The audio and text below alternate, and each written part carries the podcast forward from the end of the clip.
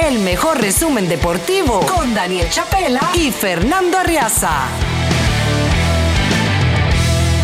1963, comenzamos nuestro repaso histórico. Ese año, un 12 de octubre de 1963, MLB acoge el único juego de estrellas hispanoamericano de la historia. La lista de estrellas latinas incluía a los futuros miembros del Salón de la Fama, Luis Aparicio, Orlando Cepeda, Roberto Clemente, Tony Oliva, Juan Marichal, todos futuros miembros del Salón de la Fama, otro jugador sumamente destacado como Felipe Rojas Alou, un sencillo del emergente Manny Mota, otro gran dominicano, especialista como bateador emergente por muchos años, ayudó a las estrellas de la Liga Nacional a ganar 5 a 2 a la Liga Americana en el Polo Grounds. Oye, yo no sabía esto, Fernando. Sí, fue un, un intento muy fugaz de un solo año. Muy interesante. Hoy, hoy, hoy sería también muy atractivo. ¿Tú te imaginas un juego Sí. de estrellas hispanoamericano, latinoamericano, Liga Nacional, Liga Americana, con la cantidad de estrellas que, que hoy aglutina el béisbol de las grandes ligas de, de nuestros continentes, de nuestros países? Sería muy interesante, ¿no? Bueno, 1967, un día como hoy, eh, Lou Brock de los Cardenales de San Luis se robó su séptima base durante la Serie Mundial ante Boston. De esa manera impuso un récord de más robos en una Serie Mundial. El juego lo ganó San Luis 7 por 2 en Fenway Park y se llevó la Serie 4-3. Brock igualaría su propio récord en la Serie Mundial del año siguiente para totalizar 14, cifra también récord igualada con Eddie Collins.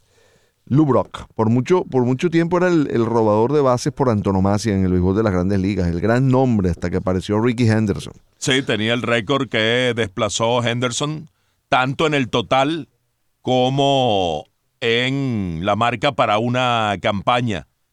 Emblemática figura de los Cardenales de San Luis. Muchas veces hemos dicho que las dos figuras más emblemáticas de San Luis son Stan the Man Musial y Bob Gibson. Pero caramba, también, también Lou Brock está allí, aunque no comenzara su carrera con San Luis, comenzó con los Cachorros de Chicago.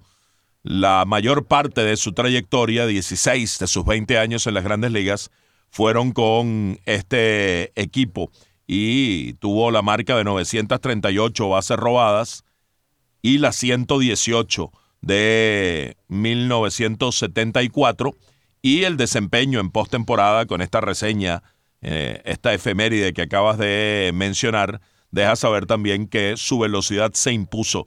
Siete bases robadas en dos series consecutivas, dos series mundiales, 67 y 68. Y en esa época la base robada tenía un valor tremendo porque era una época de bola muerta, donde el picheo prevalecía.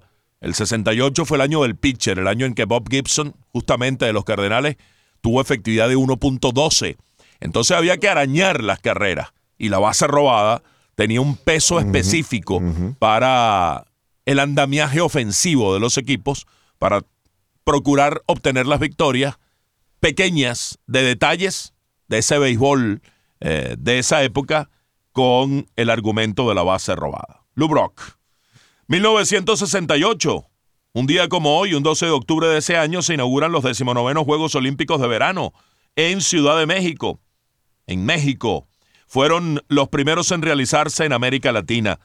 Los mexicanos que, caramba, qué buenos anfitriones son para grandes eventos, para Juegos Olímpicos, para Mundiales de Fútbol e incluso para eventos no tan grandes como una Serie del Caribe. La Serie del Caribe en México, en Culiacán, en Mazatlán, en, en ciudades pequeñas del, del oeste mexicano, en la costa oeste, vaya, montan una ceremonia de apertura fastuosa, extraordinaria, más grande que el propio evento. Uno, cada vez que uno va a México a una serie del Caribe, uno queda sorprendido porque tienen capacidad para, para sorprender más cada vez que hacen Tal cual. una inauguración de, de una serie del Caribe. Y luego el evento como tal, siempre muy bien montado, perfectamente organizado y con esa calidez del mexicano para recibir al visitante. La verdad que en México no ha faltado de nada, Fernando, ¿no? En cuanto a los grandes espectáculos deportivos, se ha jugado NFL, se ha jugado NBA. eh, eh, van, están por organizar su tercer mundial de fútbol. Sí. El, el único país que, ha- que- que- que habrá acogido tres mundiales de fútbol. eh, México con el próximo que va a organizar junto a Estados Unidos y Canadá. Eh, la Fórmula 1, Sí, eh, sí, sí. etcétera, etcétera, ¿no? Y qué par de mundiales, ah, el del 70, el de la Copa Jules Rimet, el de aquel Brasil deslumbrante y el 86 de Maradona. O sea, dos mundiales que quedaron en el recuerdo señor. con el Azteca como, como el, eh, eh, la catedral del sí, fútbol. señor, sí, señor. Muy, eh, es cierto. ¿ah? El, el mundial que, que- que- que dejó a Pelé en la cima eh, como uno de los grandes de todos los tiempos, su tercer mundial, y el mundial que consagró a Maradona. Sí. Tal cual, tal cual. Bueno, 1979, un día como hoy, Chris Ford de los Celtics de Boston anotó el primer triple en la historia de la NBA. Ford encestó en el primer cuarto de la victoria 114-106 sobre Houston en Boston Garden. Ese juego también pasó a la historia porque marcó el debut en la NBA de Larry Bird. Dato, los equipos de la NBA intentaron 5.003 triples esa, tem- esa temporada para un promedio de 2,8 por partido. La temporada pasada, miren el cambio, ¿ah? Intentaron 84.165 y, y el promedio fue de 34,2 intentos por encuentro. Esto es lo que mm, dibuja claramente la transformación que en ese sentido ha tenido el baloncesto de la NBA.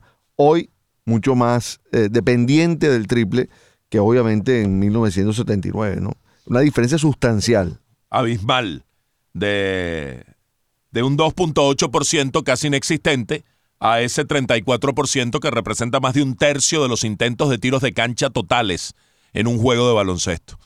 Es un cambio absolutamente tremendo y vaya que bien Larry Bird, que fue un triplero, nace con la era del triple, con la raya del triple que se implementó. Antes había solo disparos de dos, antes de ese año 1979, y Chris Ford fue entonces el primero que anotó un disparo desde el perímetro, como se le llama hoy día, al intento o a la canasta de tres. También ese año 79, un día como hoy, debuta en la NBA, hablando de grandes, Irving Magic Johnson, con Los Ángeles Lakers. Johnson jugó contra los San Diego Clippers, a quienes derrotaron 113-102. Uno de los hombres más carismáticos en el deporte, mostraba una gran alegría en el juego, inventor, por lo menos el, primero al que yo se lo vi, o, lo, tal vez lo hizo otro, el, el- el mirar a un lado y el pase al otro, engañando completamente al defensa. El que lo perfeccionó, para no decir que fue el inventor, fue Irving Magic Johnson. Y yo creo que Johnson, Magic, Daniel, amigos del programa, disfrutaba más pasar el balón y conseguir una cesta, habilitando a un compañero, muchas veces a Karim Abdul-Jabbar, que anotar él mismo. Le daba más gusto pasar el balón y producir una, una canasta efectiva con un pase exquisito de él a anotar por sí mismo, que también fue un buen anotador. Tuvo un promedio de casi 20 puntos por partido.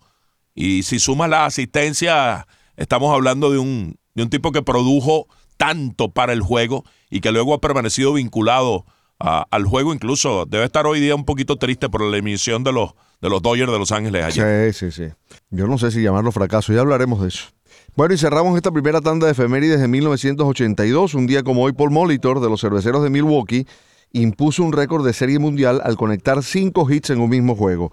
Lo logró ante los Cardenales de San Luis, que a la postre ganarían aquella serie de 1982. Molitor ya avanzado en edad finalmente logró ganar sus anillos o su anillo porque le fue esquivo cuando estuvo con los cerveceros de Milwaukee. Un gran bateador, un exquisito bateador Molitor que tuvo esa jornada célebre en aquella serie mundial eh, que estaba así, vistiendo el uniforme de los cerveceros, luego ya con los azulejos de Toronto y de, vaya, bastante recorrido en las grandes ligas, en 1993 logra el título de la Serie Mundial y de hecho es más valioso con Toronto en la Serie Mundial de ese año, Paul Molitor. 1989, un día como hoy, los Cowboys de Dallas cambiaron a Herschel Walker a los Vikings de Minnesota en el intercambio más grande en la historia de la NFL. El cambio involucró a 18 jugadores y selecciones de draft. Walker se fue junto a cuatro selecciones de draft. Dallas consiguió cinco jugadores y ocho selecciones de draft. Vaya mega cambio aquel. con un gran nombre, Herschel Walker. 18 jugadores, increíble, ¿no? Uf. En, en MLB yo no he visto un cambio que involucre a tantos jugadores, por ejemplo. Ha habido cambios de, no sé, 10, 12 jugadores, pero 18. Eh, en el fútbol americano, Daniel y, y amigos del programa, así como en la NBA, es mm, de uso común, no tanto en las grandes ligas, el intercambio de, de picks, de selecciones del draft, como un valor realmente importante. Es eh, un valor eh, que le da eh, fuerza a un cambio. A veces no es tanto el nombre, sino que un equipo que está en reconstrucción obtiene un par de picks número uno de, de un conjunto y de otro, y a la vuelta de la esquina con ese par de picks bien seleccionados, ya se convierten en un equipo competitivo ocurre tanto en la NFL como en la, NBA, no tanto en la MLB. Pasamos a 1996, tal día como hoy, un 12 de octubre de ese año, fallece René Lacoste, tenista francés, ganador de siete títulos de Grand Slam, conocido como el cocodrilo por la forma como trataba a sus oponentes en la cancha. Quizás sea mejor conocido por crear la camiseta de tenis Lacoste y por la marca que lleva su nombre y logotipo en la actualidad una marca muy prestigiosa, costosa sus prendas. Durante su carrera ganó tres veces el Roland Garros, dos veces Wimbledon y en dos ocasiones el US Open. Fue número uno del mundo durante todo 2026, 1926, 1927, murió a los 92 años. Bueno, yo, creo que hay, pocas cosas más francesas que, esa marca, ¿no? Sí. Eh, por lo menos en los tiempos modernos. Eh, y como bien dijiste, una prenda eh, costosa, bueno, una ropa cara, de, calidad, eso sí, ¿no? Claro. Muy buena ropa. Eh, hoy patrocinante de varios tenistas, entre ellos Novak Djokovic. 1999, un día como hoy falleció el tío Will, Will Chamberlain, uno de los más grandes y dominantes jugadores en la historia de la NBA, miembro del Salón de la Fama de Baloncesto y del Universitario. Fue 13 veces All-Star, dos veces campeón en la NBA, cuatro veces ganador del eh, premio MVP siete veces líder anotador y once veces líder en rebotes. Entre los múltiples récords que dejó en la NBA, muchos de los cuales permanecen aún vigentes, destaca el de los 100 puntos en un mismo partido. Jugó para los Harlem Globetrotters, para los Warriors, tanto en Filadelfia como en San Francisco, para los Sixers de Filadelfia y para los Lakers de Los Ángeles. Murió a los 62 años de un ataque al corazón, una muerte inesperada. Eh, Will Chamberlain, que, llegó a establecer, además de una enorme rivalidad, una gran amistad con un mito de los Celtics, Bill Russell. Eh, llegaron a ser muy amigos, Russell y Chamberlain, a quien llamamos el tío Will porque eh, debe ser de los nombres mm, que más son reseñados en nuestras efemérides. Sí, con, frecuencia, reiteradamente, hablamos de de Will Chamberlain y por eso nos referimos a él como el tío Wilt y, vaya que su carrera fue absolutamente eh, tremenda, prodigiosa, 100 puntos en un partido, es probablemente la, la carta de presentación de los múltiples récords de Will Chamberlain. Y hay que verle la cara a 100 juegos en un partido.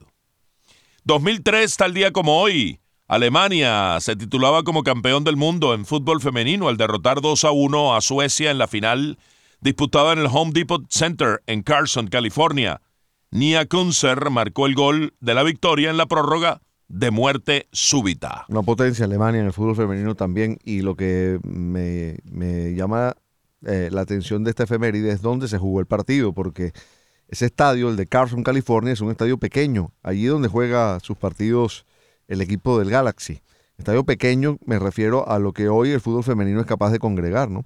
Una final del fútbol femenino hoy se disputa en, grandes escenarios y con, muchísima gente. Bueno, acabamos de vivir el de Nueva Zelanda y Australia, con asistencias de 60 mil espectadores para arriba, ¿no? En los partidos más importantes. Cuando acá de jugar Australia había estadio lleno, ¿no? Y en la final, eh, en, el que, en la que España se consagró campeón del mundo, también cancha llena en Sydney. Sí. Bien, 2003, el mismo año, eh, falleció un día como hoy, un 12 de octubre, Bill Shoemaker, uno de los grandes jinetes de la historia.